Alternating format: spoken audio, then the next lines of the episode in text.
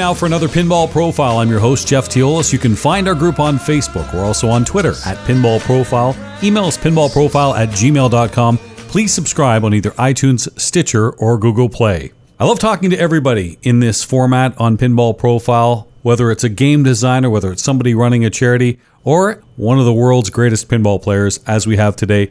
Andre Massenkoff joins us. Hi, Andre. How are you? All right. Doing great, Jeff. How are you? Very, very good. Now, I last saw you at Pinburgh on stage, and we will get to that incredible Final Four match in a little bit. But uh, earlier in the year, I saw you up in Toronto at the IFPA Championships. And I do have to ask you right off the bat, because I think you had a rental car and you went from the airport there. You took the most expensive toll road ever, the 407, and I am dying to know what that toll was for you. Okay, you were nice enough to tell me about that toll road after I had finished taking it at IFPA. Uh, yeah, I had no idea. I knew it was a toll road, and honestly, I'd never been on a toll road that expensive. And it's really interesting you ask how much it was because I just got the bill on my credit card bill billed through the car rental company, and it was some weird number Canadian, but it came out to twenty five bucks even American.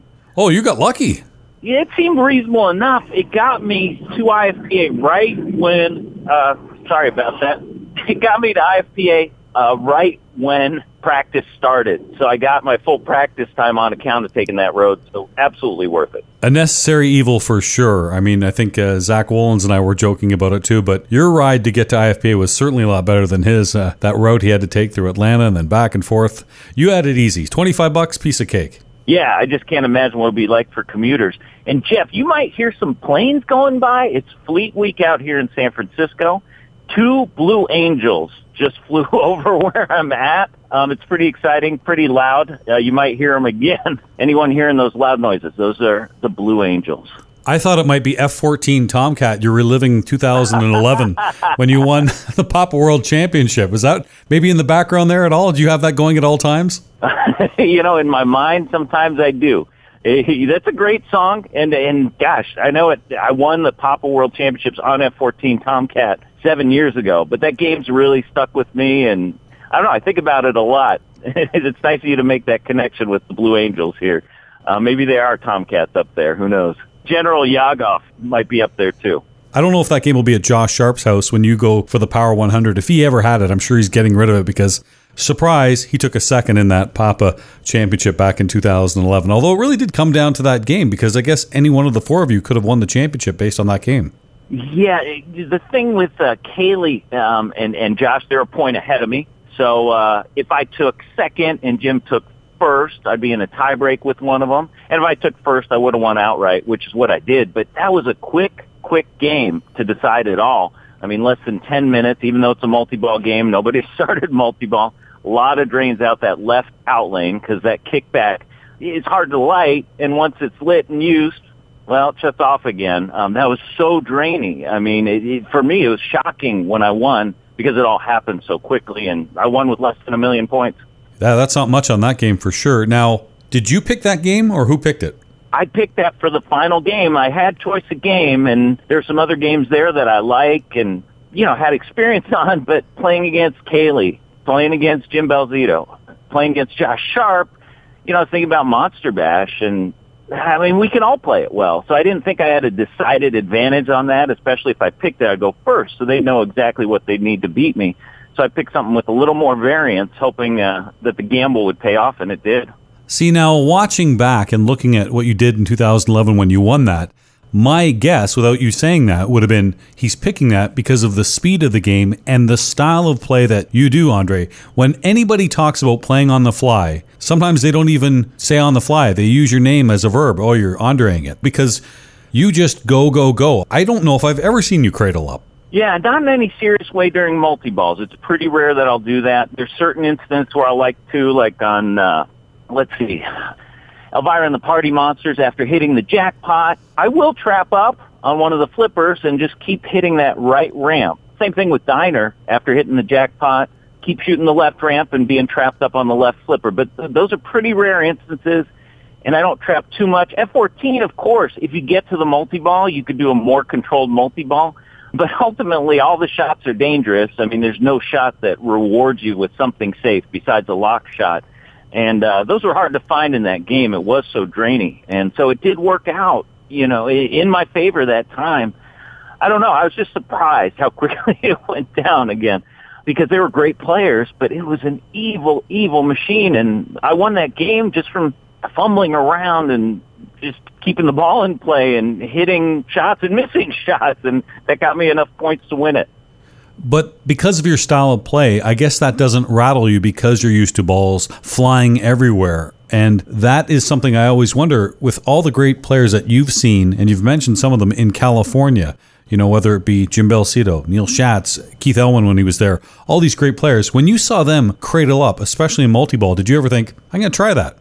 Boy, I have considered it. And I remember the exact moment I first saw it 1994 state championships of Ohio, Paul Madison on Rescue 911. And I could not believe what I was seeing. He played endlessly in multi-ball. With uh, ball trapped on the right flipper, he'd shoot the right ramp with the left flipper. Then he'd two-stage by flipping only the upper flipper to hit jackpots. It kind of sickened me because I thought, wow, I can't do that. And when will it end? And this is my opponent, and I'm definitely losing this game you know, and that's where I first got exposed to it. And of course, you know, over time, I see the value of it. I see how it's executed. Uh, these guys get really good, consistent results based on control, and uh, it works. And and I've experimented with it. Honestly, I feel very uncomfortable trapping up, especially during multi-ball. I'll still play with traps and passes. Like if you see me play Addams Family, I'm not too wild. I mean, I shoot the chair, I, I catch it, uh, maybe pass it to the left flipper from the right flipper, and then hit the ramp and then shoot the chair again. And maybe the wildest thing I do is play a very freestyle multi-ball in Addams or quick multi-balls and, and maybe shoot the chair from the right flipper um, that people do less just because it's more dangerous. Um, so it's just, I'm out of my comfort zone. But people talk about control, and the reason I flip so much is because I feel in control. When I'm flipping, I don't feel in control when I've got a ball or two trapped on one flipper because I can't use that flipper um, while those balls are trapped. And I like having the freedom of using them both, even though it can help me sometimes in certain games. My style's very amenable to, like Metallica. I get a lot of fuel targets and get double scoring more often or more captive balls. So like Coffin playing that style. So it can help me in other places like Jackpot where I've learned to slow down my game to get it under control, to get optimum results and be able to compete with the best players, a wild style generally is not going to win it for you against the kind of caliber players that are out there. But I feel in control when I'm flipping wildly, even though those balls certainly don't look in control. Andre, is it safe for me to say maybe your favorite designer or you certainly like Steve Ritchie type games because of the flow? 100%. And I love you know, Pat Lawler games, and there's some other great games. I love Demolition Man. But in the end, Steve Ritchie games consistently have this flow and this kinetics and call outs and quick action that satisfies me the most, you know, as a shot maker. So yeah, Steve Ritchie, that's definitely my favorite designer. I guess, uh, yeah, the one big machine, modern machine I invested in a few years back was the ACDC Premium um, you know, of course, that's a Steve Ritchie game, and I love just about everything he's made.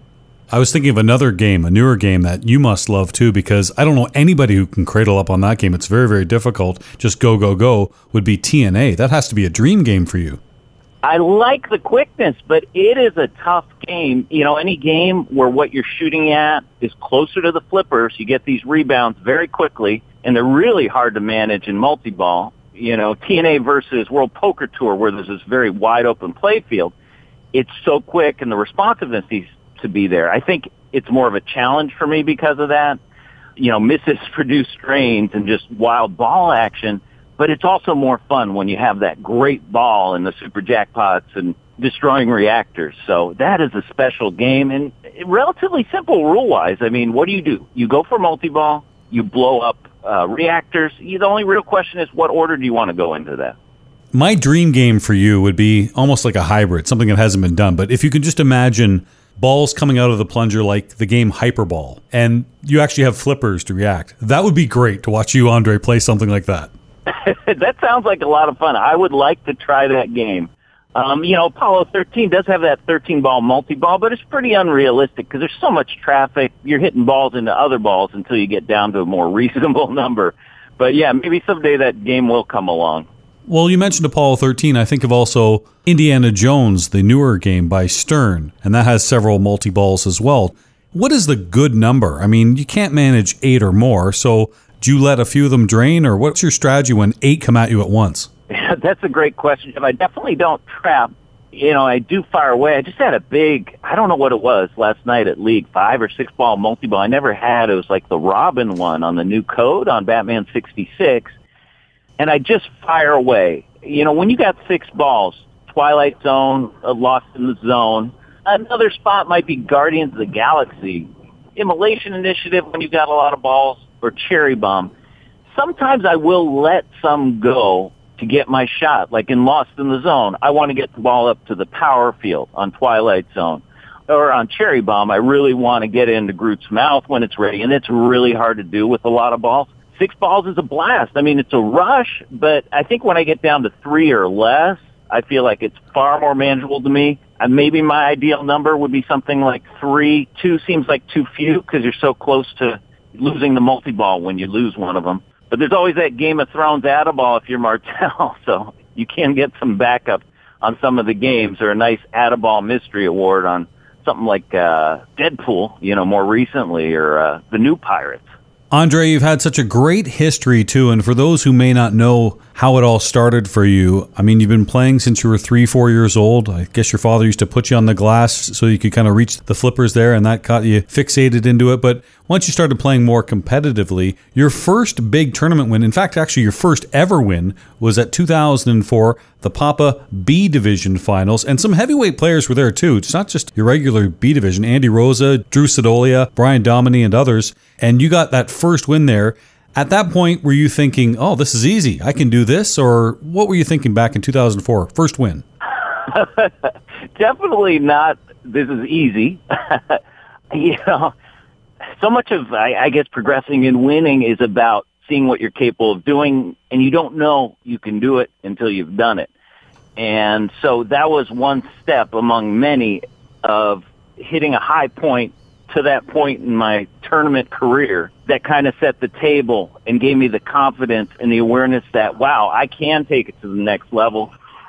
Wow. Sorry, there goes one of those Blue Angels. Uh, so it gave me the confidence that I could take it to the new level and then qualify for A the next year. Make the A final the year afterwards. Not easy. The final game was Terminator 3. All of us hit three supers and we're a little over 200 million each and I barely passed my opponents and it was one of those scenarios where certain players needed to not do so well in the game and I had to win to pull it off.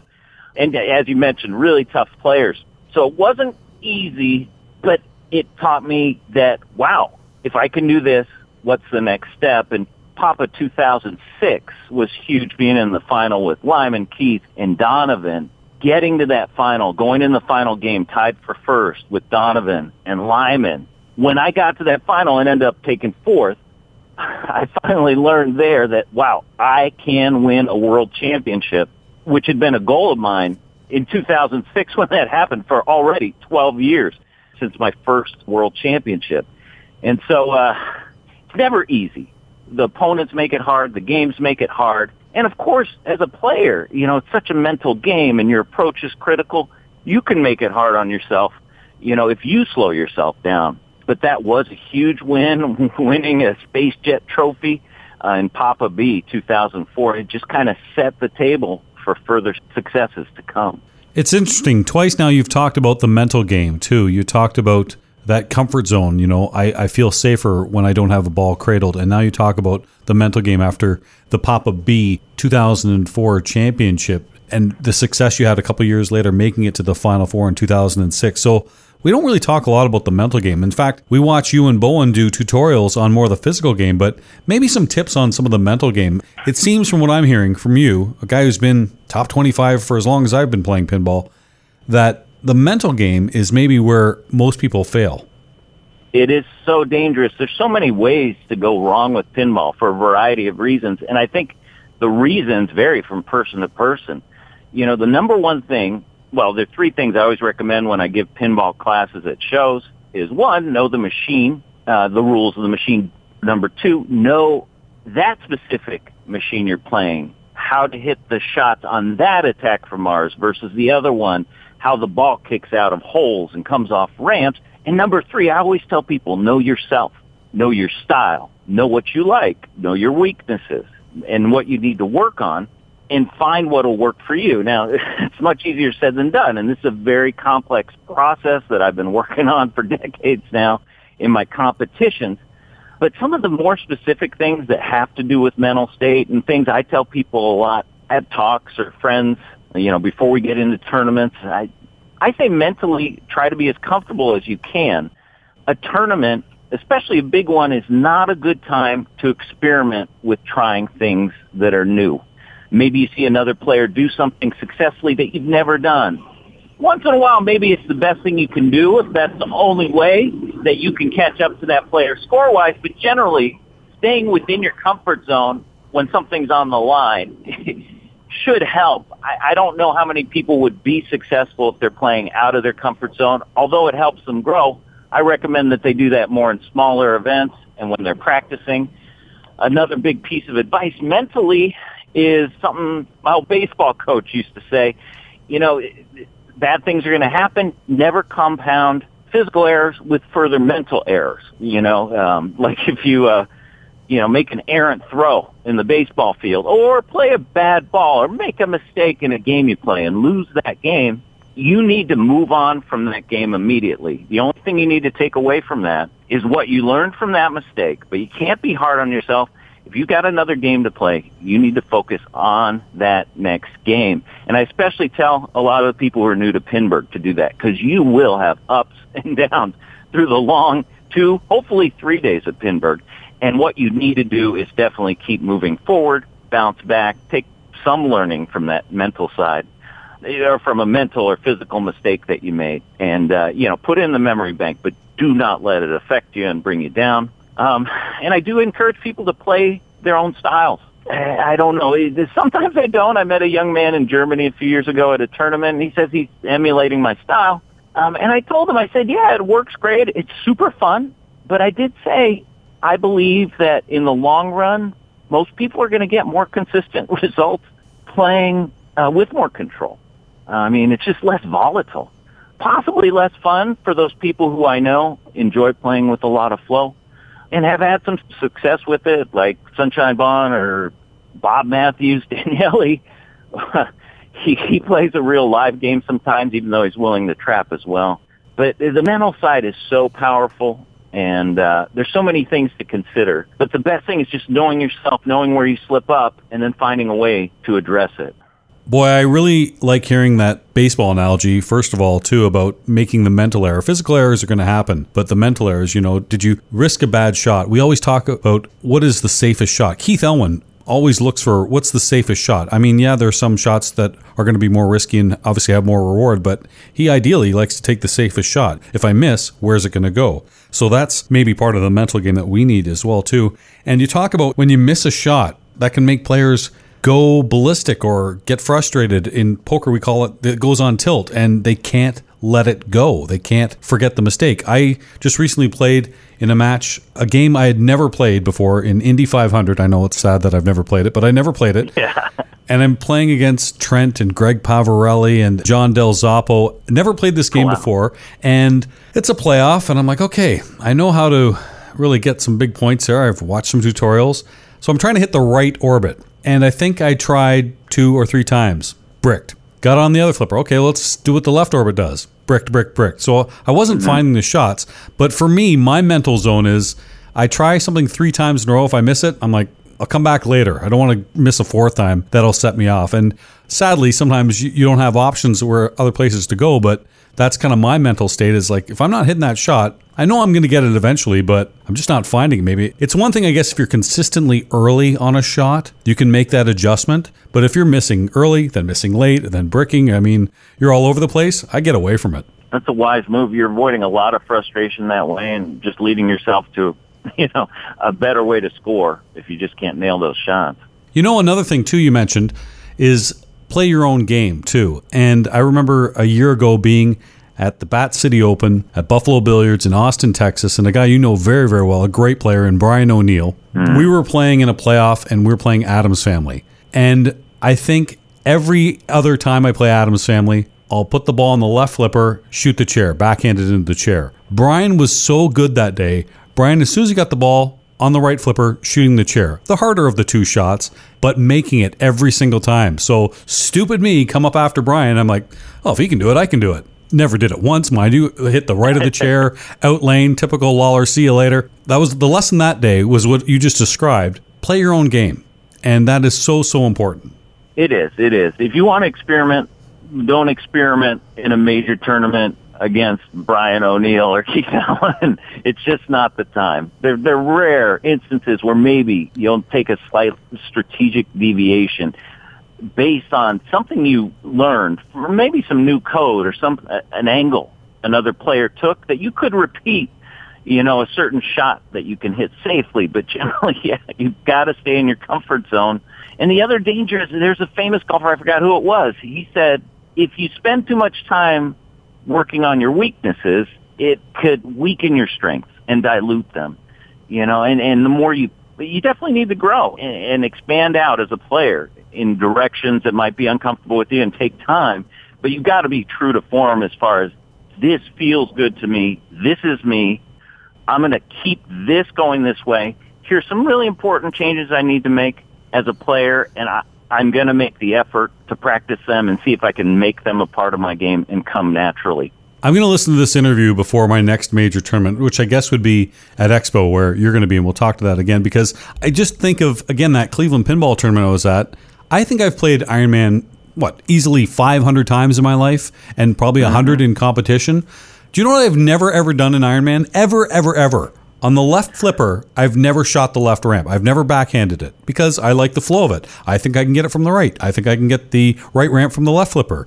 I watched a bunch of people do the backhand up the ramp. I thought, I'm going to try that now. Stupid me. Why? Why? Why?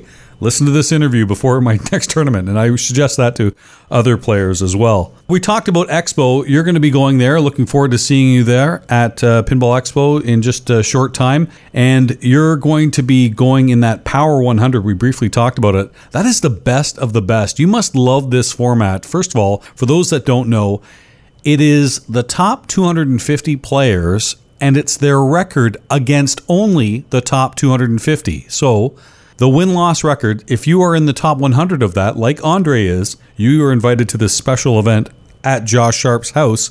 That is going to be one of the greatest tournaments ever, and I'm glad Jack Danger is going to be streaming part of that. This is going to be something to see. And and they're older games and newer games, and you're going to see the best players in the world and some of the best players in pinball history going at it. So it's a thrilling idea, and it's at IFPA headquarters, which I'm believe means Josh's house. Um, and so I'm excited to play there. I'm excited to just butt heads with all these great players, you know, and, and also a little fearful. I think it's a six fair strike tournament, meaning you could be out after playing three games and you're done with the Power 100. But yeah, this is a unique event, and I always get excited about new formats. And in this case, this is one that's going to challenge me and everyone there, just with the level of play. And I suspect Josh is not going to have especially the modern game set up too easily. Otherwise, we're going to be playing endless multi-balls and balls. Um, so it's a very special event and just an honor uh, to have qualified for it. Also, another local player, Zach Woolens, will be there. Um, so I'm excited to have a little uh, companionship from the Bay Area to kind of go through this together because it sure will be a test, and uh, I'm, I'm just thrilled to be involved with it. There'll be no ball saves, that's for sure at Josh's. That's uh, something you can count on, absolutely. Now, it's neat that you're going to this event because most of your play is in California and, of course, in Pennsylvania for Pinburgh and Papa when it's on. But you really don't travel that much, or at least maybe not as much recently. And I know you're very modest, but I personally believe that if you traveled more and were able to make more tournaments, you'd be ranked even higher than you already are. Is that fair to say? Yeah, Jeff, you're absolutely right. I absolutely will travel for Papa and Pinburgh no matter what. Most IFPA tournaments, including a few in Europe that I've done, I did skip the two that were in Sweden. Nothing against Sweden. It's just it becomes a matter of uh, vacation time available to me, and uh, you know I really have to decide through the course of the year what I want to prioritize beyond the obvious stuff that I'll do, the local stuff, the Papa. When there is Papa, I miss Papa. I'd definitely be there if there were Papa this year.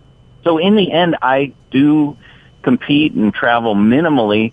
Uh, there are a couple exceptions. 2014, I really wanted to get into that circuit final, and I played extra events I normally would. And when I say extra events, I went to my first Indisc um, down in Southern California and my first and only uh, trip to Portland for an event because they were circuit events. And uh, the ultimate result was, you know, it built up my points and, and I accomplished what I wanted to. But what you're talking about too, beyond hitting more events and getting more points, I'd expect to get bigger points at bigger tournaments, assuming I do well.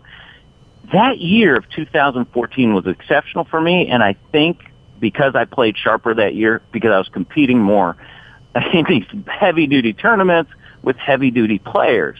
And so I, my game was at a heightened awareness level and a heightened skill level because these other players in big events I was playing brought my skill level up in a consistent way versus play local things for four months and then hit a big tournament. Play local things for six months and then hit a big tournament.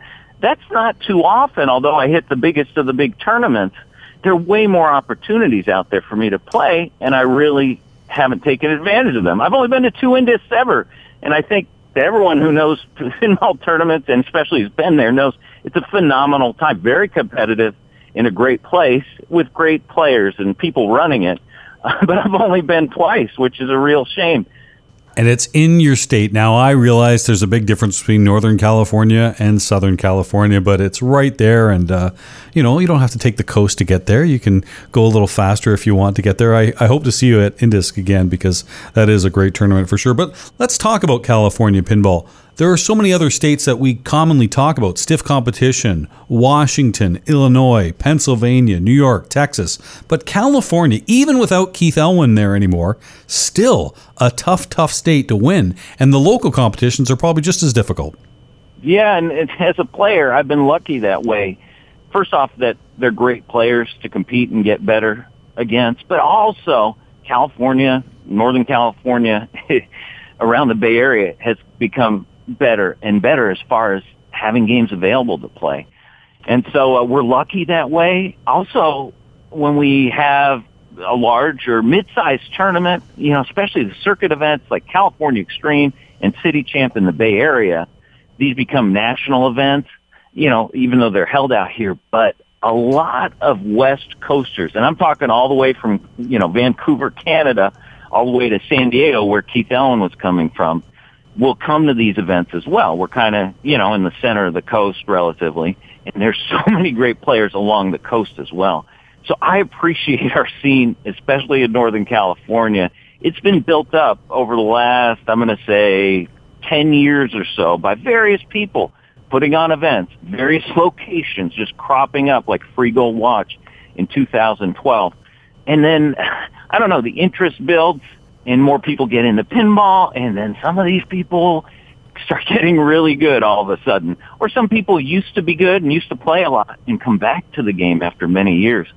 And so it's such a hotbed. And if you look at some of the best competitors, some who are more established from Northern California, like Per Schwarzenberger, who runs the league, who started the league, the SFPD, San Francisco Pinball Department, as well as the City Champ tournament, which is extraordinary. You know, he established himself a while back. Or Tim Hansen, who's phenomenal, but doesn't get out to tournaments much because he's a family guy. And then just in the last couple years, these men and women, many of whom play in the San Francisco Pinball Department League, are exceptional. Very competitive. They test me. They challenge me. So although I'm not playing in these national events, you know, I, I I end up playing in a tournament or a league night and wow, I'm playing the number one woman in the world and you know, two of the top 100 in the world. And this is just a regular old weeknight league night. So it's good competitively and locational wise. I'm having trouble keeping track of all the places that are opening up with machines. I haven't visited two or three places that have opened up of late that I really want to check out with many machines. So I'm really lucky to be in this area It's quite an explosion. And of course, when you talk about California, those Southern California folks are great uh, with some special locations and banning and, and, and some of the toughest players on the planet. You know, Jim Belsito, Johnny Modica, Carl D'Angelo come to mind, you know, first and foremost. There are so many great players there. You mentioned Free Gold Watch and City Champ, an event coming up in December, sells out immediately. And unfortunately, because of the size limitations, they can't take as many as they certainly would like. I know I'd love to be there one day too. So that will happen someday. But I think of just California alone. I mean, Echa Schneider starting Belles and Chimes in Oakland there. Robin Lassonde, one of the world's greatest pinball players, one of the top female players almost every single year. She's right there, and you probably play a lot against Robin. So it's just incredible how many people in California alone really come out to pinball. And there are lots of locations, not just Free Gold Watch, but a place you need to tell me about because I've never been there. Tell me about the Pacific Pinball Museum. Oh, yeah. Well, everyone knows about Free Gold Watch. I know top ranked national players and international players have come by. Uh, but the Pacific Pinball Museum is really exceptional. Uh, I first went there 2006, and it was just the Juju, and it was just a couple rooms, one with EMs, and then they had just added one with solid states. And still a great place, especially at the time, since there wasn't a lot of location play for pinball, you know, with places with that many machines. But this is in Alameda, California. And all it's done in the last few years since I first went in 06 is expand and expand and expand. And basically, I don't know, keeps taking over different businesses nearby, um, you know, as they closed or, you know, went out of business or leases ran out. And so it's this massive place. It's, it's dedicated to pinball in that it's a playable pinball museum. You can play just about any of the games except for some of these old timey ones that are more like bagatelles, real historical ones. And they also push the science and the history and the art of pinball. I went there once and there's a, they have school groups come in and they use them to learn about pinball and design and angles and geometry and a lot about science as well. And so uh, it's a special place in a lot of ways uh, for me and, and so many of us. What we appreciate best is the great number of games from all eras, very old and very new, and, and some really nice people who really keep the museum going. So it's a wonderful place, and uh, yeah, I hope they showcase it more often. Until 2012, they had the Pacific Pinball Expo, and uh, that was a great event. But it was so much work for them to put on, and although it helped the museum, a nonprofit, they basically gave all their energy to it. And, and I guess it just wasn't energy and time effective for them to run this wonderful expo with hundreds of games and super rare old stuff like Mermaid that you're not going to see just about anywhere else. So Pacific Pinball Museum in Alameda is definitely worth the visit, as well as Free Gold Watch if you're ever in the Bay Area. Plus, a ton of other places you can find on the pinball map. There are shows like Expo that comes up, Texas Pinball Festival, where they have people flock to come play these games, and the vendors really make it possible, and the people that are donating the games. But permanent fixtures, like you mentioned, at the Pacific Pinball Museum, like the old Papa facility, those are so rare and so special. And also something like replay. And this year, for you, it had to be so, so rewarding. I know it didn't turn out the way you wanted to, but again, to be on the final stage, final four, with a chance to win it on the last game against Keith Elwin, who, by the way, you have two second places in majors, and I don't need to tell you this, both second to Keith Elwin. So it was a chance for revenge this year, but I mean, you have to just tip your cap when you saw what Keith did on Harlem Globetrotters. That being said, you know, getting to play it after what he did, there's still a chance. You know, it, a great thing about pinball is you always have a chance until you lose that last ball. And uh, in that game with Jim and Chris and Keith rolling over Harlem Globetrotters, I did have a chance on that last ball. I think the game played well in that the spinner turned well. So once all the drop targets are down, you could hit that spinner for tons and tons of points at 2,000 a spin. Unfortunately, Keith was so far ahead of me. You know, what would it take? Maybe 10, 15 full shots to that loaded spinner uh, with all the points on it to pass him. And honestly, I have rolled Harlem Globetrotters, but I don't think I've ever rolled one that did not have an extra ball active on it and that did not have the bonus carryover. And, and this Pinburgh game was tougher than most location games in that way. so it was a great second place. If someone told me before Pinburgh that I would take second to Keith, I would say, I'll accept that. Uh, the harder part now that I did take second there is knowing how close I was in a couple of instances, a few points here, a few points there on Star Pool and uh, Pinbot. You know, I might have been in the running more. And so when you're that close, it hurts a little more than when you're far away from taking first. Have you talked to Josh Sharpe about how to accept second place? He's a pro at it. Oh, man. I don't know if I need to remind him of that after our F-14 Tomcat in 2011. I really feel for him because he's been knocking on the door so much for these major titles, and he did win the Papa Circuit final, you know, this past year, which is one of those very competitive tournaments. But still, everyone knows he can do it, and it's just a matter of you know when he finally breaks through. But it's so hard now. So many new players are getting into the game and getting excellent and there's this older crop of players who've been playing since the 90s, and this newer crop of players that are young and sharp and are still getting better and better.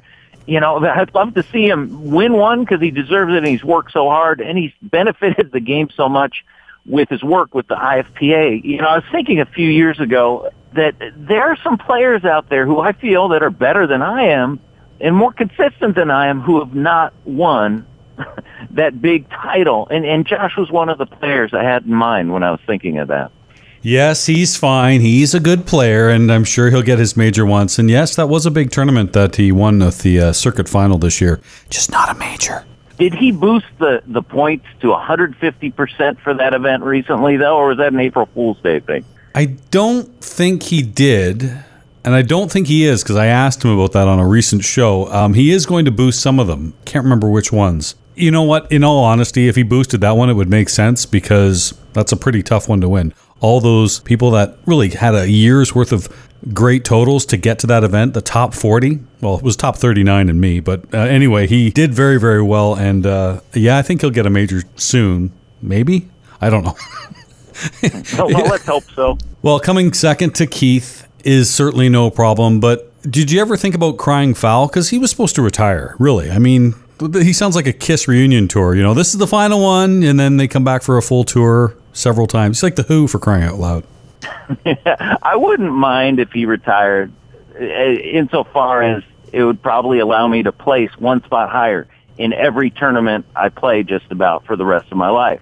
But also, I appreciate Keith and, and what he brings to the game and how exceptional he is and how people, whether they be beginners or hardcore fans, can see that greatness. And, and for me, what he's done most for me is just challenge me. Although I've lost to him most times I've played him, he's made me a better player where by just trying to beat him, going through that process, seeing what it might take to beat him, and then executing it. And sometimes it worked. Most of the times it didn't, and he came up with something better. I became a much better player, and I was fortunate all those years he was in California uh, to have him as, as someone who made me a better player. And unfortunate in that, yeah, there are a couple world titles I guess I would have in addition to top of 14 um, if Keith weren't in those tournaments.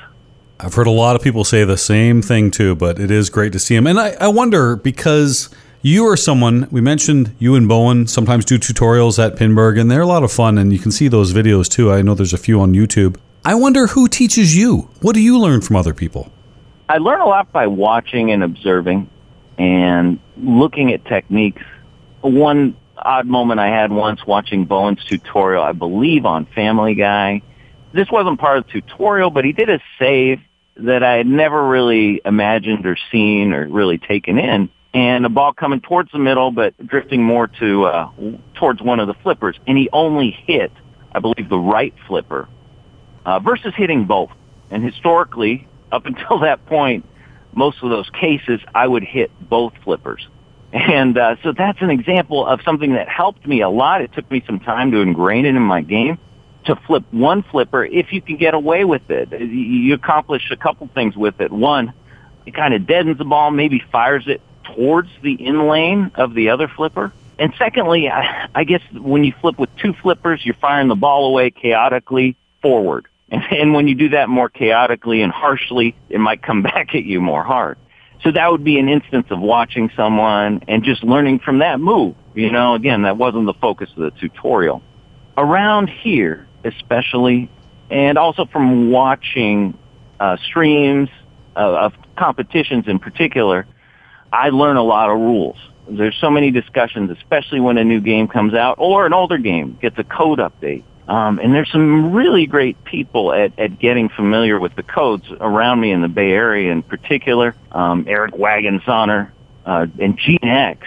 They have been a couple of my biggest tutors on new games or even older games, like I guess the Jurassic Park sequel game. And uh, they really analyze these games and, and break them down and, and, and pay attention to these details. And they have these brand new games around to learn and and they spend that kind of time figuring things out and read posts. And so that's another way that I learn from people. So it's watching great players do great things, learning the rules, I think, from friends, and also watching players that aren't super players doing things well in ways I don't do them. Um, you know, a week or two ago, I was just watching one of our league players hit some beautiful combos um, that I wasn't entirely I don't know. I, I hadn't really seen angles like that on the new Deadpool game. And I learned from that, and it was exciting to see. And so from time to time, you know, even a beginner could show you something if you really pay attention. If I'm at home on my games, and you can pick whatever kind of style game, whether it's a newer or an older game, what should I be practicing? If you're at home practicing and, and wanting to improve, there are a lot of things you can do. You know, one person I think about as far as work ethic and training is Cayle George. I heard uh, that he might practice on games at home with two ball games. so he learns to do what he needs to in two balls rather than three. And so when he gets to the tournament and has three balls, you know, it's kind of like a baseball batter swinging a baseball bat with a donut on it to, make the bat heavier while he's on the on in the on deck circle. And then when he gets up to the plate, the bat feels light. And in Cayle's case, I remember discussing that he'll practice one handed. And this is good. Both these things can be good for older and newer games. Um, being playing one-handed is, is finding out which shots are safer. Um, also, kind of finding out how to pass and be patient with the ball to get it on the flipper you want, or the flipper with the hand, uh, the flipper that has that your hand that is on the flipper is closest to there's so many skills and, and, and you definitely start where you're at. I always recommend Pinball 101 as a video in all my talks. I think it covers just about every skill that you would need to practice, plus some ridiculous things that only Keith can do and a few other players like an eight-way combo on the shadow. But every single one of those skills I think is worth learning. The only trouble is it's one thing to learn them and practice them. I believe strongly when I give my classes, I always say this, let's say you're trying a new maneuver like a live catch or a tap pass. You can learn it right away. Watch the video. Try it mechanically. Maybe you can accomplish it on the game that you're playing there. And, and, and your, your tap pass and your live catch is going to vary from game to game, so you'll need to make adjustments. But I think when you learn things, you choose whatever skills you want to work on, whatever strategies you want to work on, and you should practice them until they're ingrained in you and they come naturally. At this point, I don't say in my head when I'm doing a drop catch, I should do a drop catch here. Um, it just happens instinctively because I've been drop catching for a long time. And I want players, especially when I teach them, to just keep practicing those skills to the, until those things come naturally.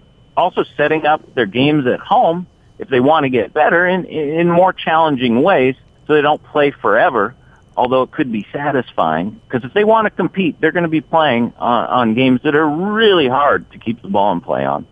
You know, with older games, I think uh, some really important skills are just finding a way to get the ball from one flipper to the other, uh, whether it be dead bouncing or tap passing or post passing, um, or a particular shot that tends to feed the flipper you want to get the ball to.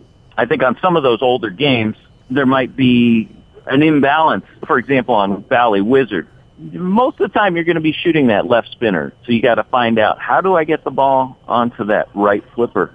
And so uh, older games, all those skills are great. Nudging, there are a lot of different ways to nudge and shake a machine, you know, to prevent drain or again to get a ball from one flipper to the other.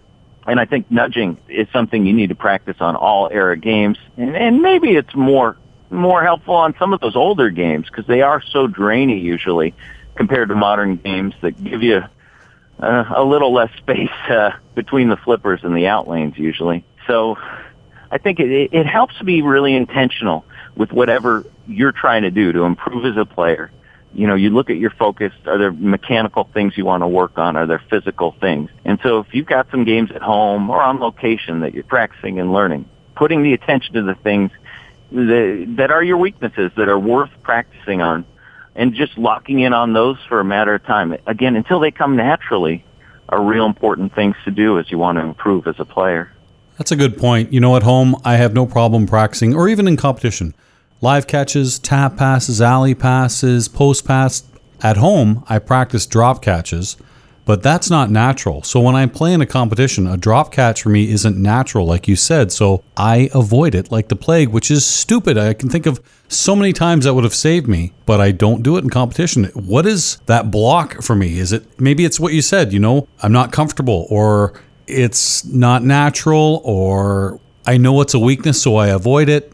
Why can't I do it? What am I doing wrong? I guess you'd have to see it, but what is it about me in that block or anybody who has a block about, you know, I do it at home, can't do it here. For me, it's the drop catch.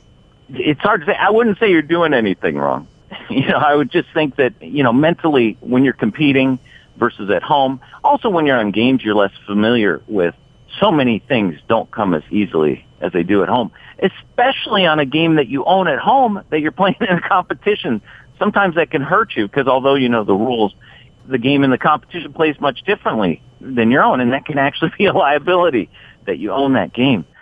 You know, you've got this good self-awareness that this is difficult for you, and maybe this is something that you won't ever resolve. You know, we all have kind of like our blind spots in, in, in the strategies we take on, and mentally, you know, we have our pitfalls, and physically, there are things we have trouble doing. I know a few people who just don't tap pass, even though I think it's fun, and, and there are a lot of places it could be useful, but their comfort level just won't allow them to do it. Or a very beginner player feels so uncomfortable letting the ball bounce from one side to the other, they don't bounce pass. I mean, work as hard as you can on it. If you've got a skill you need to practice at some point, just like me not being able to be a highly controlled player, you might just say, this is me, and uh, I'm going to find another way to catch the ball or something else to do with that ball besides drop catch. Andre, I've always appreciated that you've been a guy who's helped others in the case of pinball players, but probably what gives you the most satisfaction is helping patients in the children's hospitals in California. Tell us about that. Yeah, well, that's my job. I work, you know, in a children's hospital in San Francisco. Nothing medical uh, that I do. I'm a school teacher here, and yeah, that is the most satisfying thing I do. And I love pinball, and it's super satisfying. I love to win and get high scores and play. And, You know, at the end of the day, though, it is a game.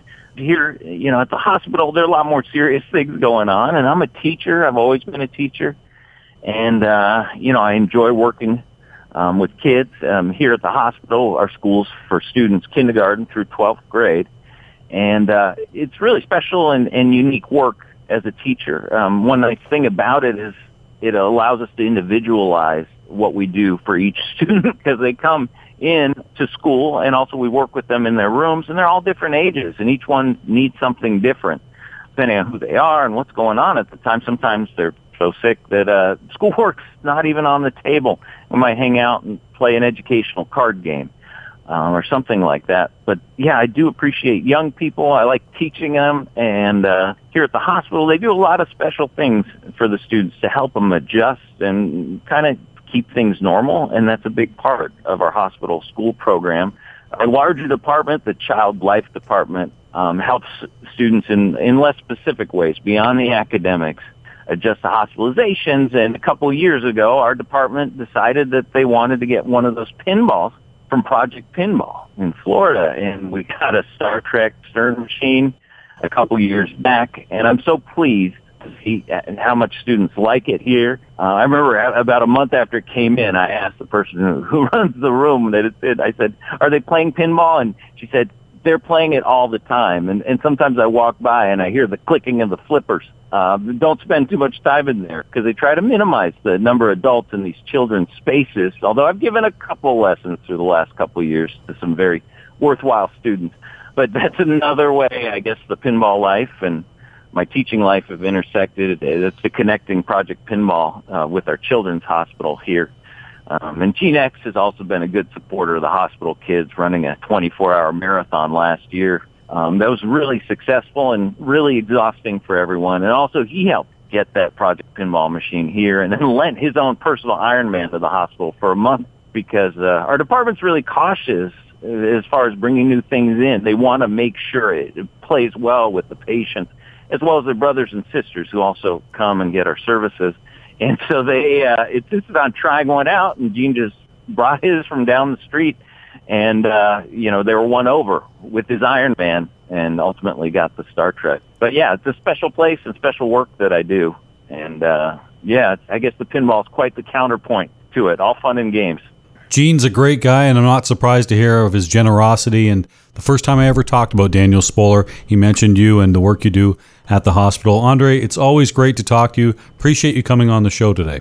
Well, Jeff, thank you very much. It was great talking to you today. And uh, I'll see you at Chicago Pinball Expo. I will indeed. Thanks very much, buddy. Looking forward to it. Bye, Jeff. This has been your Pinball Profile. You can find our group on Facebook. We're also on Twitter at Pinball Profile. Email us pinballprofile at gmail.com. Please subscribe on either iTunes, Stitcher, or Google Play. I'm Jeff Teolis.